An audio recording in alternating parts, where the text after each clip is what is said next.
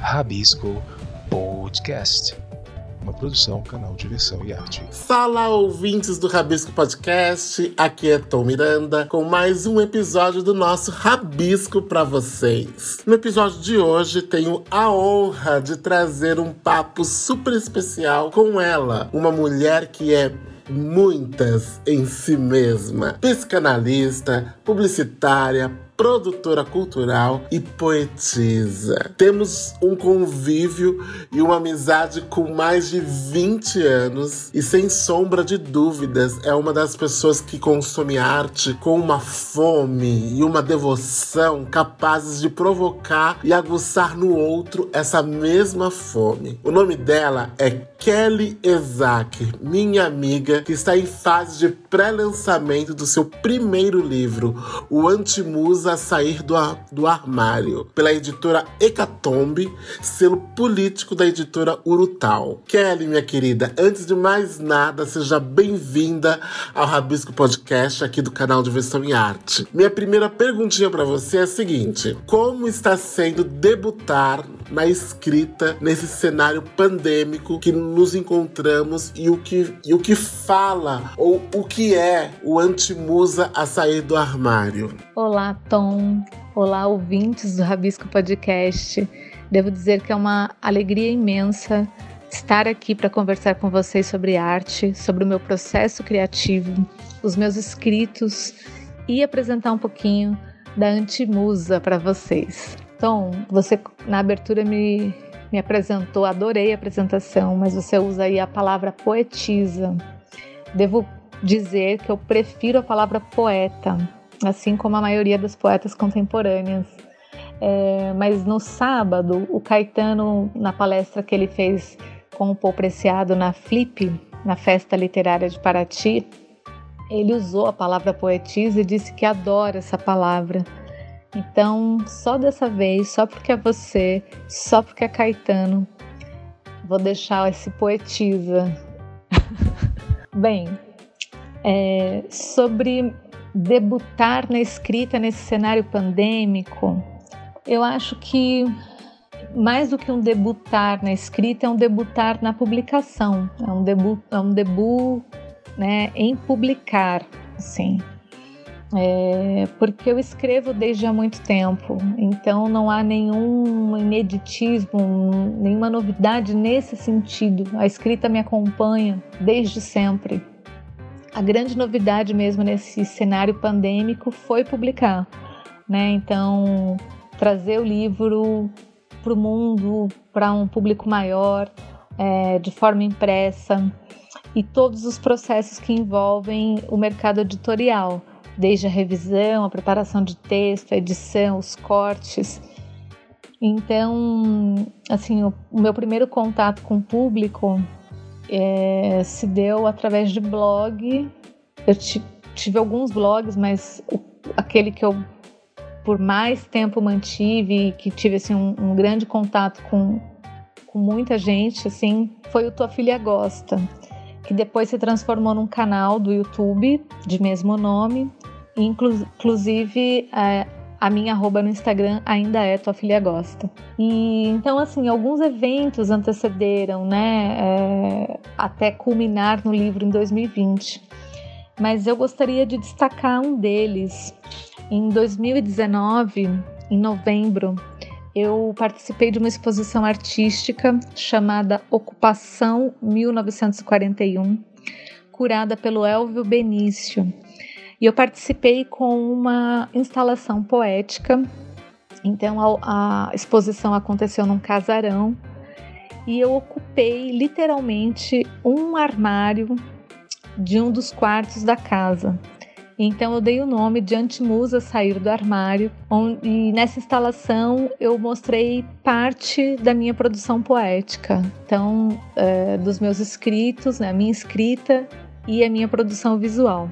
Então, parte dos meus cadernos originais e parte dos objetos poéticos. Então, tinha esse sentido, né? Esse duplo sentido de, enfim, literalmente ocupar um guarda-roupa, um armário ali da casa, tirar, né, mostrar pela primeira vez essa produção artística, tirar da gaveta, trazer, né, à tona.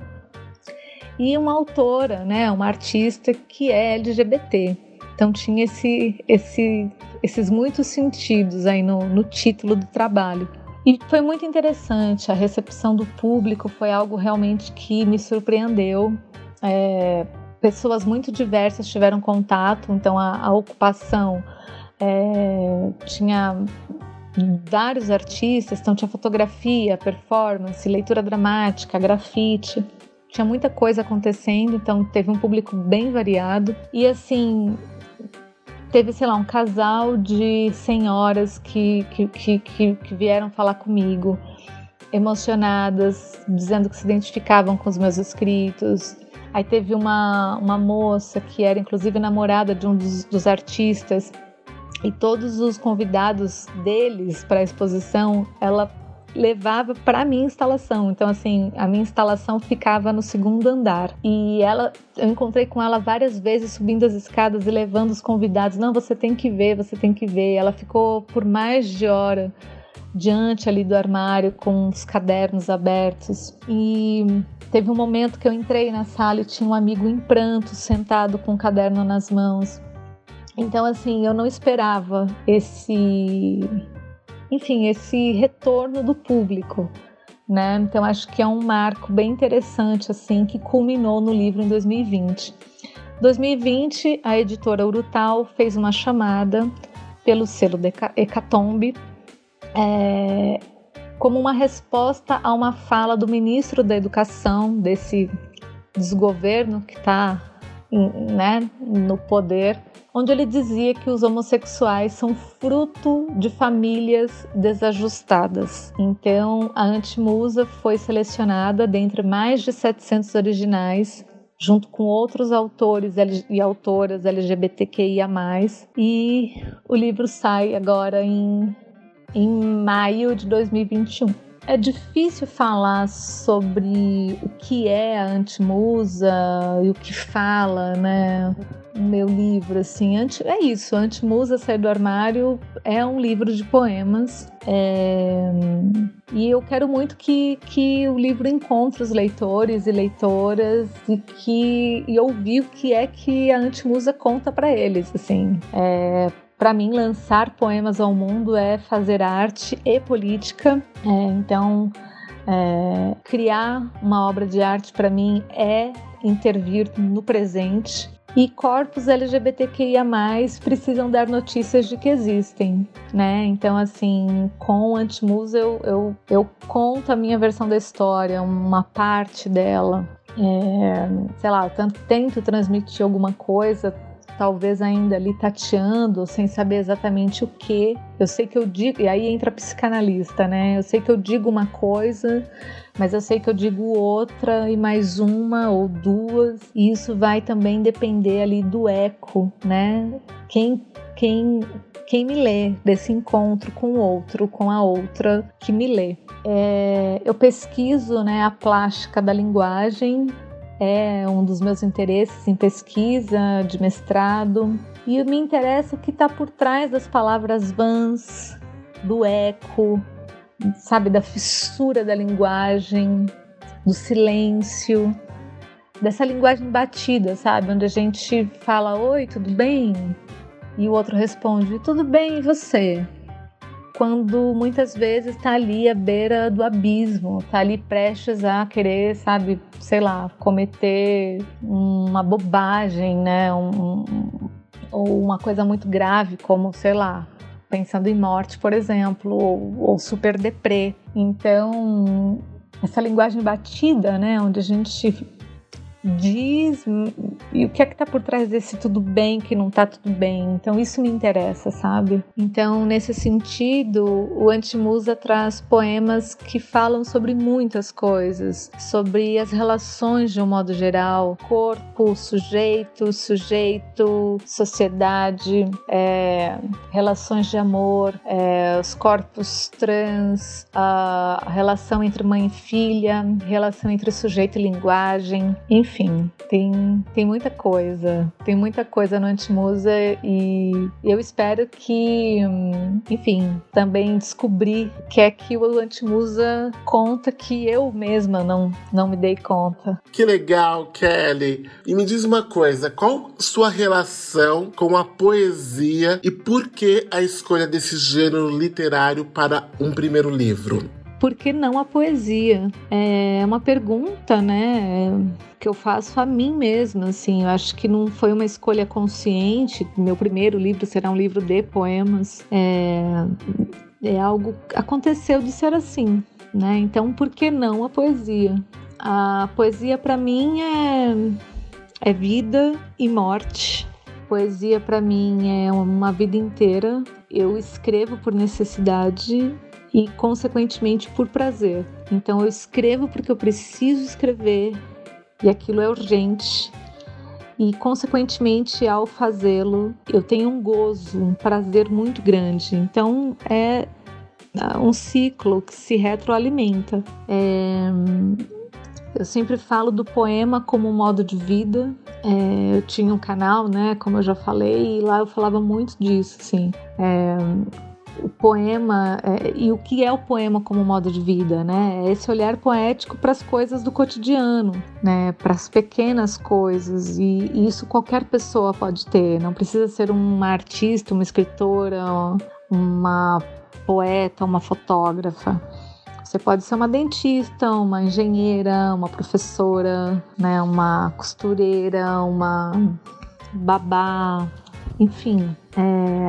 O poema, né? Eu até tenho um poema no livro que fala isso. O poema cola uma imagem no outro, né? Então, assim, pensar cenas do cotidiano, por exemplo. Então, assim, a gente costuma, sei lá, guardar as melhores louças para a noite de Natal ou para quando uma visita vem, né? Por que não montar aquela mesa bonita para o café que você vai tomar sozinha? Isso é o poema como um modo de vida. E no poema, enquanto escrita, me interessa muito o rastro que o poema deixa, o resto, o que resta daquelas palavras, os vestígios, porque o poema tem muito disso, né? Ele não entrega algo pronto, né? O poema, ele evoca e, sobretudo, equivoca. Então, isso na poesia, né, enquanto linguagem artística, me interessa bastante. Como eu penso, como eu falo sobre as coisas, né? E a escrita, para mim, é mobilizar uma força e ser mobilizada por essa força. E eu tento, no meu trabalho poético, falar daquilo que eu não posso, daquilo que eu não consigo, seja com um amigo, seja na análise, e no poema isso acabo conseguindo dar vazão. Então, lidar com a palavra, né, lidar com a arte, para mim, é um ato de rebeldia. E os poemas são muito rebeldes nesse sentido, assim, porque eles surgem a qualquer hora do dia, em qualquer lugar, e assim, surgem momentos que supostamente eu não poderia, sabe, escrever. Então, sei lá, durante o banho, enquanto eu tô lavando a louça, no meio de uma aula, durante uma reunião de trabalho, enquanto eu tô dirigindo, sei lá, enquanto eu tô passando álcool gel nas mãos no meio do mercado, no meio de uma conversa durante o café com um querido. Então, para mim, poesia, sei lá, é tudo isso. E, sobretudo, é uma forma de eu manter a minha criatividade, a minha originalidade e a minha singularidade sagrada. Kelly, num ano pandêmico como 2020, né, onde os temas das causas antirracistas, LGBTQI, fobia e afirmações e pautas do movimento feminista estão cada vez mais presentes, né, nos lares e nas conversas dos brasileiros e brasileiras, eu queria saber como é que você enxerga a contribuição artística para se discutir esses temas tão importantes no debate social e político do nosso nosso país. Bem, a contribuição da arte para mim nesse sentido eu vejo como algo extremamente importante. Eu vejo como uma explosão poética, assim, estética e ética, que está acontecendo de uma forma ainda fragmentada, mas que tem uma potência, assim, disseminadora, uma potência de se tornar rizomática após esse limbo, após a pandemia. Eu creio que está surgindo uma forma, sabe, refinada nessas dimensões que eu citei. São milhões de pessoas que estão em casa gravando, escrevendo, pensando, imaginando. Então são, sei lá, fazendo diário, pensando obras de arte, fazendo filme, compondo músicas. E enquanto poeta e psicanalista, imagina, que lindo, né? Pensar que são imagens e palavras para expressarem a nossa experiência, né? A experiência da existência no nosso tempo. Então, assim, as pessoas costumam dizer que 2020 é um ano, pode cancelar, é um ano que nada aconteceu, mas eu acho que é um ano em que tudo aconteceu. Muita coisa aconteceu, para além só dos pontos negativos da pandemia. Eu acho que é um ano muito positivo nesse sentido de transformação mesmo, de virada, né? Então eu entendo, assim, eu sinto que é como se a gente estivesse tecendo a trama desse cosmos futuro e que a gente ainda não consegue se dar conta e nem reconhecer, né? Porque a gente está dentro dessa história. Mas milhões de pessoas em casa criando, né? É uma imensa pesquisa coletiva em andamento e que vai reverberar em muitos campos, na economia, na política, na área psicanalítica, na estética. Eu gosto de pensar que é um imenso poema, né? Naquele sentido que eu falei do modo de ver a vida, em composição, e que a gente só vai conseguir ver esse ponto de intersecção realmente quando a gente conseguir tomar distância. Tem um pensador, um filósofo italiano, Franco Berardi, que fala muito acerca disso e é muito inspirada nas ideias dele que eu acredito e que eu venho criando, assim, nesse 2020. Kelly, para finalizarmos, gostaria de que você nos contasse como é que foi o seu 2020. Quem que você escutou, quem você leu, quem você assistiu nesse ano e que te ajudaram a atravessá-lo? Tom, bem, eu acho que 2020, no que tange, assim, a todos, né, nós, assim, de uma forma geral, foi um ano de muito aprendizado, um ano de ressignificar muita coisa, um ano de altos e baixos, né? Então tem aquilo, né? Quem começou a quarentena ficando muito mal, agora mais pro final estava bem. Quem começou muito bem, tranquilo, tô aqui de boa, mas pro final viveu o inferno, viveu o contrário. Então acho que todo mundo passou por essas fases, e no que tange, assim, um lado mais pessoal mesmo, foi um ano muito agitado, um ano de muito trabalho e estudo. Então, no que tange a clínica psicanalítica, eu continuei trabalhando, produzindo, estudando. Houve um aumento significativo da clínica por conta da pandemia e do confinamento. Eu sou psicanalista, mas eu atuo, né, também ainda na comunicação, na produção cultural.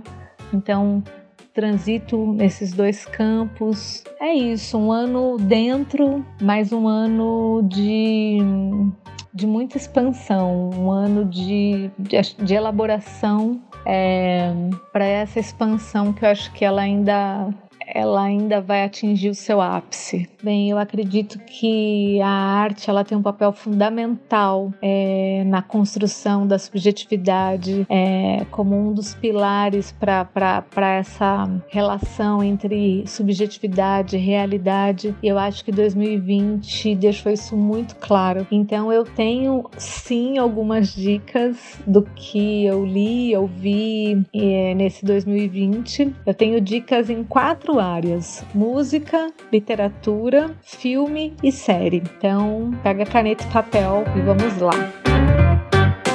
música, eu indico a Billie Eilish com o seu When We All Fall Asleep, Where Do You Go?, que é o seu CD.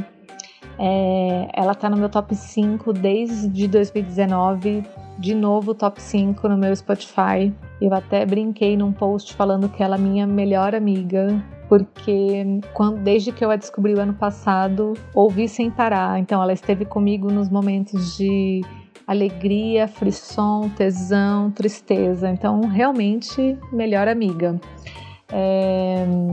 E é uma menina de 18 anos que vem fazendo assim um trabalho incrível e arrebatando fãs, alguns fãs ilustres como Paul McCartney, Tom York do Radiohead, Dave Grohl do Foo Fighters. Então vale a pena acompanhar a Billie, que não só em termos de música, mas de figurino, de postura, vem chamando atenção, assim. Um outro artista que eu indico, já que eu falei da Billie, né, uma mulher, vou falar um homem agora, o Baco Exu do Blue.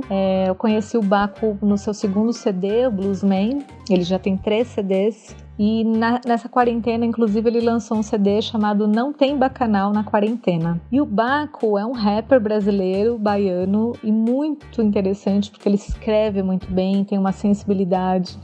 E ele fala, sei lá, de Van Gogh, fala de Beyoncé, fala de Jay-Z e do Kanye West, e fala do Babu, que é aquele ator que fez o papel do Tim Maia e que participou do Big Brother Brasil. Então, assim, ele tá super antenado, né, com a alta cultura e com a cultura popular, tá pensando o Brasil de agora, o mundo de agora. Então vale muito a pena, eu sou suspeita, eu adoro o Baco, eu tenho crush no Baco. Então essa é a minha dica. Em literatura eu tenho 3 dicas, já que na música eu fiquei ali no binarismo, né, no gênero homem-mulher, então eu tenho 3 dicas. A primeira é a Patti Smith com o livro Devoção, que é um livro que saiu em 2019 pela Companhia das Letras, e é um livro onde a Patti vai pensar por que escrevemos, de onde vêm as ideias para uma história, a inspiração para a literatura. Então eu acho que tem tudo a ver com a nossa conversa aqui hoje. A Patti, que é uma antimusa, né? A gente pode chamá-la assim, uma poeta também, uma cantora. E então essa é a minha dica. Devoção, Patti Smith. Aí um livro de um homem, um clássico, Nietzsche, com o seu Humano Demasiado Humano. É um livro que eu tentei ler alguns anos atrás, não consegui, só esse ano eu consegui, então, começar e terminar. E Nietzsche, tudo começa e termina, retorna para Nietzsche, né? O seu eterno retorno. É realmente um grande pensador e filósofo, e assim, é um antes e depois de ler Nietzsche. É realmente, depois que a gente lê Nietzsche, a gente tem que refazer o mundo, porque ele tira o nosso chão, ele tira ali tudo que a gente conhece, e é assim uma pancada de arrepio, assim, eu amo Nietzsche, e essa é a dica de um dos livros que fez a minha cabeça em 2020. E a terceira dica é do Paul Beatriz Preciado, tem inclusive uma mesa com ele no sábado, agora de novembro, na Flip com Caetano, vale a pena assistir. Mas a minha dica é o último livro dele aqui no Brasil, chamado Um Apartamento em Urano, Crônicas da Travessia. O Paul é um filósofo espanhol que vive na França, é um homem trans, e ele é um dos pensadores mais radicais e mais interessantes da atualidade. E esse livro reúne os textos da última década, foram escritos em quarto de hotel, em aeroportos, e fala desse processo de transição de gênero do Paul de uma forma bem assim descontraída, quase que uma espécie de diário dessa passagem. Filme, a minha dica é Shirley, que é uma cinebiografia da escritora Shirley Jackson, protagonizada pela Elizabeth Moss, que também é protagonista da série The Handmaid's Tale, incrível, vale a pena. E a Shirley Jackson foi uma escritora americana de terror, e ela também foi musa do Stephen King. Então eu vou deixar vocês com uma frase da Shirley que eu acho que vai inspirá-los a procurar por este filme. Então ela diz assim: nenhum organismo vivo pode existir por muito tempo com sanidade, em condições de realidade absoluta. Até cotovias e gafanhotos supõem alguns, sonham. Bem, a minha dica de série é uma série da Netflix chamada The Midnight Gospel, que seria incrível se a Netflix tivesse traduzido como O Evangelho do Fim do Mundo, mas não aconteceu. É uma série muito doidona, que tem assim um puta texto e imagens psicodélicas, é uma animação e tem tudo a ver com o que a gente está vivendo agora, com essa talvez aí possibilidade de ter que conviver indefinidamente com o fim do mundo, com a ideia de pandemia e quarentena e distopia. Então, que tal passar por isso com alguma graça, né? É isso que a série propõe. Então, assim, uma sinopse rápida, o personagem ele passa assim os dias visitando mundos e planetas diversos através de um simulador e ele coleciona entrevistas, além de sapatos e experiências de morte. Então, assim, já me captura aí com a questão das entrevistas, porque eu amo entrevistas. E a série flerta com vários assuntos, então meditação, transcendência, depuração do eu. É bem existencialista, assim, uns assuntos bem profundos, mas de uma forma muito leve e muito doida. É, isso que é interessante, assim, pode parecer, assim, que é só loucurinha, né? Uma sucessão de coisas aleatórias, mas não. Depois de você assistir a temporada toda, você sai realmente, assim, é uma experiência. E o mais interessante é que eles contam a história, eles tentam contar, né, a história sem essa noção de tempo e de linearidade. Então, como que eles fazem isso? Eles optam por uma escala espacial. Então, tem ali as criaturas minúsculas em oposição a outras criaturas superdimensionadas e colossais. E isso também reflete no cenário. Então, é muito bonito de ver, né? É quase que uma tentativa, assim, de pensar e de tentar colocar no mesmo grau de valor o espaço e o tempo. Enfim, pura abstração. É quase que um exercício quântico. É bonito, gente. Vale a pena ver essa série. Tem ali uma análise psicológica dos personagens. Então tem um episódio que é uma conversa real que o criador teve com a mãe dele. E aí isso é passado pro personagem e pra mãe do personagem. Mas fora desse jogo edipiano, né? É quase como se essa conversa entre mãe e filho fosse para libertá-lo desse jogo com o passado, com os antepassados, com essa suposta dívida. Enfim, é muito interessante. Kelly, queria mais uma vez te agradecer por ter aceito o nosso convite para nos contar um pouquinho sobre esse seu pré-lançamento, né? E agora que estamos nos despedindo, eu queria que você nos falasse aqui para os nossos ouvintes como eles podem adquirir o pré-lançamento do livro Antimusa, A Sair do Armário. Ele vai ter duas versões, a digital e a física. Nos conta tudo. E olha, um grande abraço para você e muito obrigado mais uma vez, tá bom? Um beijo. Tom, é isso mesmo. A Antimusa Sair do Armário já está em pré-venda no link www.benfeitoria.com/armário. Quem quiser me seguir no Instagram também, @tuafilhagosta, tudo junto. E aí no meu perfil tem o link na bio que vai direcionar para o site de compra. Lá no site tem a opção de comprar com autógrafo, receber com pôster, comprar a versão física ou digital. Então vai ter a versão e-book, sim, como você falou, para ler no Kindle, no celular, enfim, no computador, nos diversos dispositivos. E a opção de e-book está bem em conta, então vale a pena entrar no link e ver as opções. Bem, é isso, eu agradeço demais a oportunidade de apresentar em primeiríssima mão a Antimusa. Vou ficar muito feliz se algum dos ouvintes aqui do Rabisco Podcast, ao encontrar a Antimusa e ter contato com ela, depois me escrever para contar como foi. É isso, obrigada pela oportunidade de pensar junto. Sigamos fortes e firmes, cuidem-se. Um beijo, obrigada. Todo mundo espera alguma coisa de um sábado à noite. Bem no fundo todo mundo quer zoar. Todo mundo sonha em ter uma vida boa. Sábado à noite tudo pode mudar.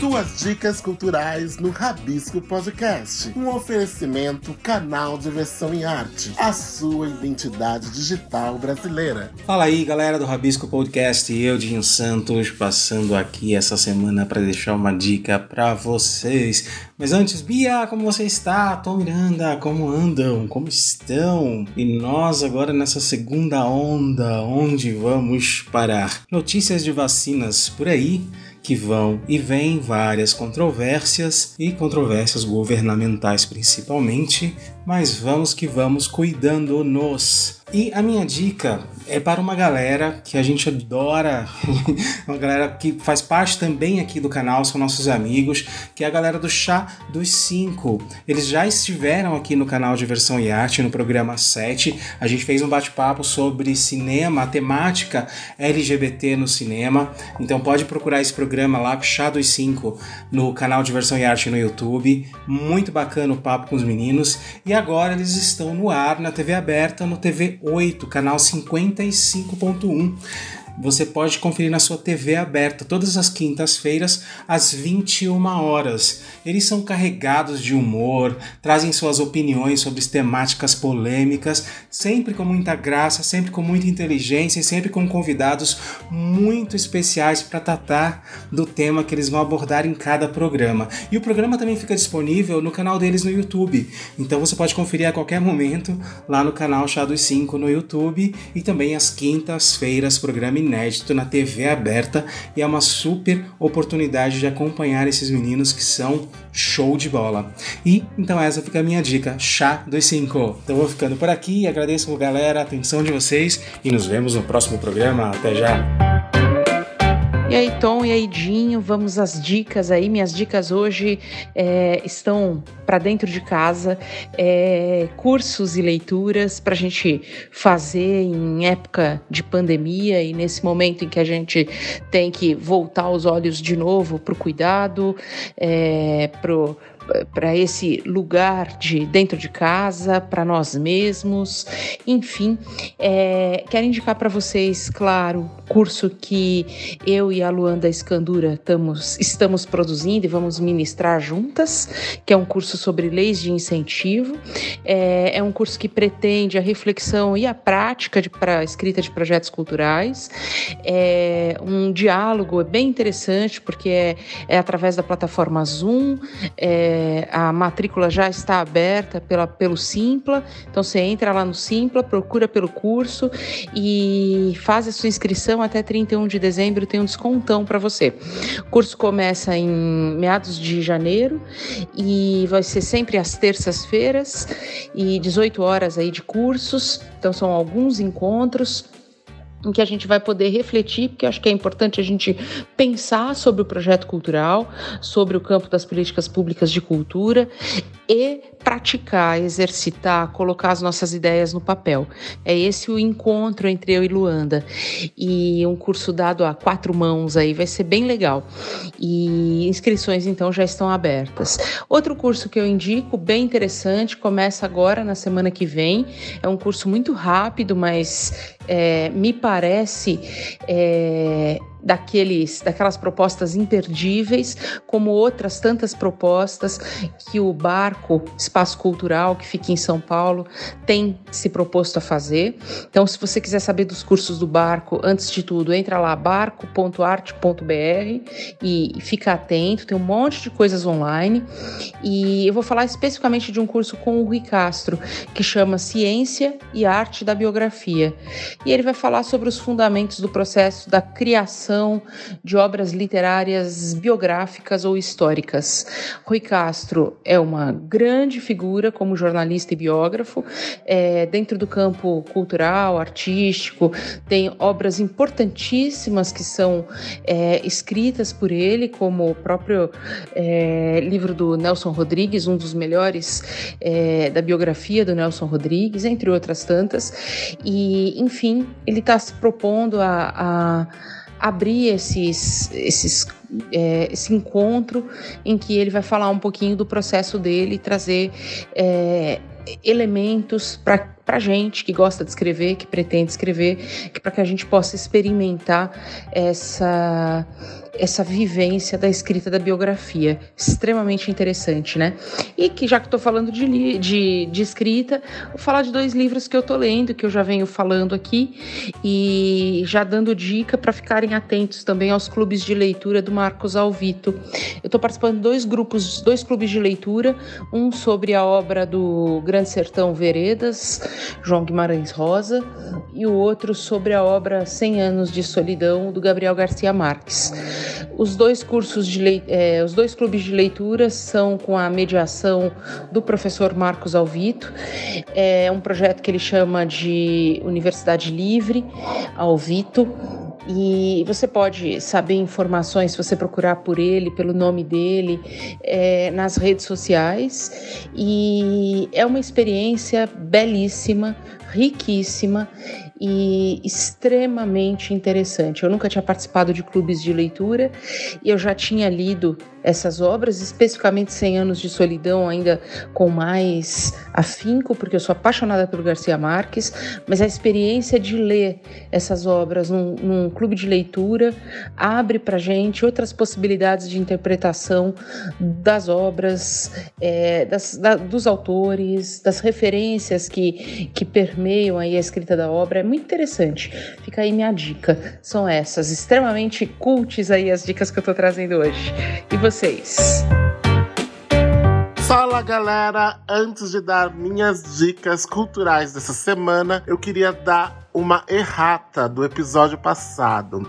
Ao apresentar o Paulo Azevedo do espetáculo Heróis, eu disse que o Vitor Vieira era o diretor do espetáculo. Na verdade, o diretor é também o Paulo Azevedo. E o Vitor Vieira, ele assina a direção do streaming e as fotos. Bom, por falar no espetáculo, né, Heróis, esse final de semana é o último da temporada, que encerra nesse domingo, 13 de dezembro.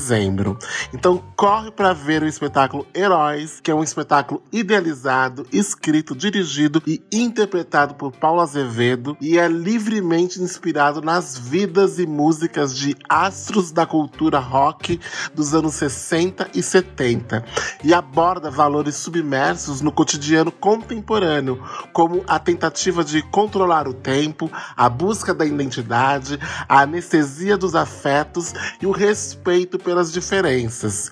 A dramaturgia, que transita pela autoficção, é baseada em biografias, músicas e filmes em torno desse universo. No episódio 40 do Rabisco Podcast, a gente trouxe uma intervenção especial, né, do Paulo Azevedo, revelando para nós uma lista de referências que o ajudaram na composição do espetáculo. Bom, então é isso aí. Espetáculo Heróis, com Paulo Azevedo, duração aproximada de 50 minutos, classificação de 12 anos, gênero e modalidade: um drama cômico, ingressos e transmissão pelo simpla.com.br.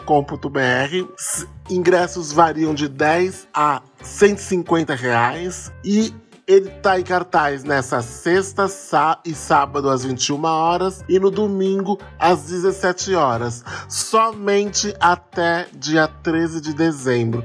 Então, pessoal, tá imperdível. Beleza? Minha segunda dica é o documentário Amarelo. É Tudo Pra Ontem, com o rapper Emicida, e que estreou essa semana na Netflix. O documentário Amarelo é Tudo Pra Ontem mergulha no processo criativo e na gravação do projeto de estúdio do álbum Amarelo. E ainda no show de Emicida no Teatro Municipal de São Paulo em 2019. Para contar a história da cultura negra do Brasil nos últimos 100 anos, com realização da Laboratório Fantasma, produção do Evandro Fiotti e direção do Fred Ouro Preto.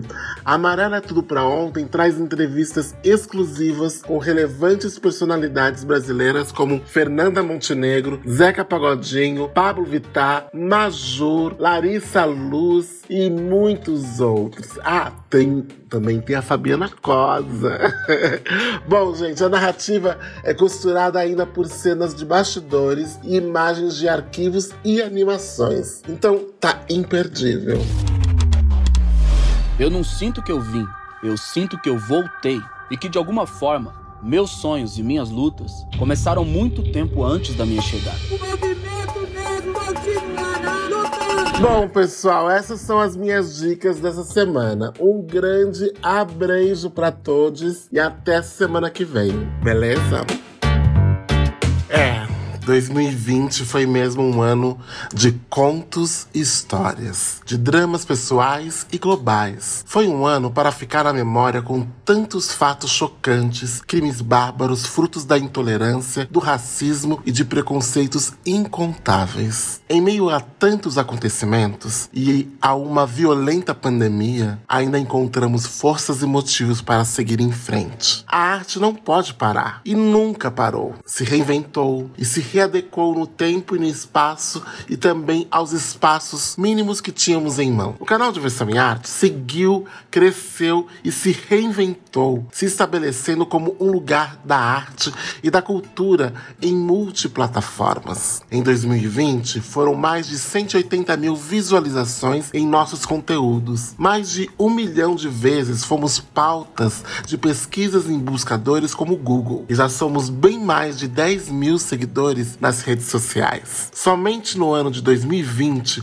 atingimos mais de 1.000 novos inscritos, totalizando quase 3.000 apenas no canal no YouTube. Cada matéria, cada podcast e cada vídeo tem como objetivo contar uma história, compartilhar uma conquista, mostrar um horizonte e deixar registradas nesse oceano digital a arte e a cultura. Falamos da nossa arte e por isso somos tantos artistas. Nosso DNA está impresso em cada detalhe, desde o momento do nascer da ideia, na escrita da pauta, nas reuniões de produção, na gravação e até no delicado momento da edição. A soma de todos os sonhos se multiplica e se transforma em resultados. Brindemos, pois, acima de tudo, chegamos fortalecidos, com respeito, cuidado e responsabilidade. Somos diversão com muita arte. Que venha 2021, um ano de cura e de arte. Canal Diversão em Arte. Arte e cultura em multiplataformas. Você ouviu o Rabisco Podcast do canal Diversão em Arte. Nosso programa vai ao ar às sextas-feiras e você o encontra nas principais plataformas de áudio streaming e podcast como a Anchor, Spotify, Deezer, Google Podcast, Apple Podcast e muitos outros. Você encontra todo o nosso conteúdo com os programas, artigos, notícias, críticas, crônicas e tudo mais do universo da arte e cultura no nosso portal canaldiversaoearte.com.br. Inclusive lá você encontra todos os caminhos para nos achar nas redes sociais. O Rabisco Podcast tem apresentação e roteiro de Tom Miranda, Bia Ramstaller e Dinho Santos. Edição de Fred Cunha. Colaboração de Thaís Britor e Vitor Luz. Coprodução, produtora WB. Produção e realização, Canal Diversão em Arte. Canal Diversão em Arte, a sua identidade digital brasileira. Você interessado em cultura, arte, diversão, ouça o podcast Rabisco do canal Diversão e Arte.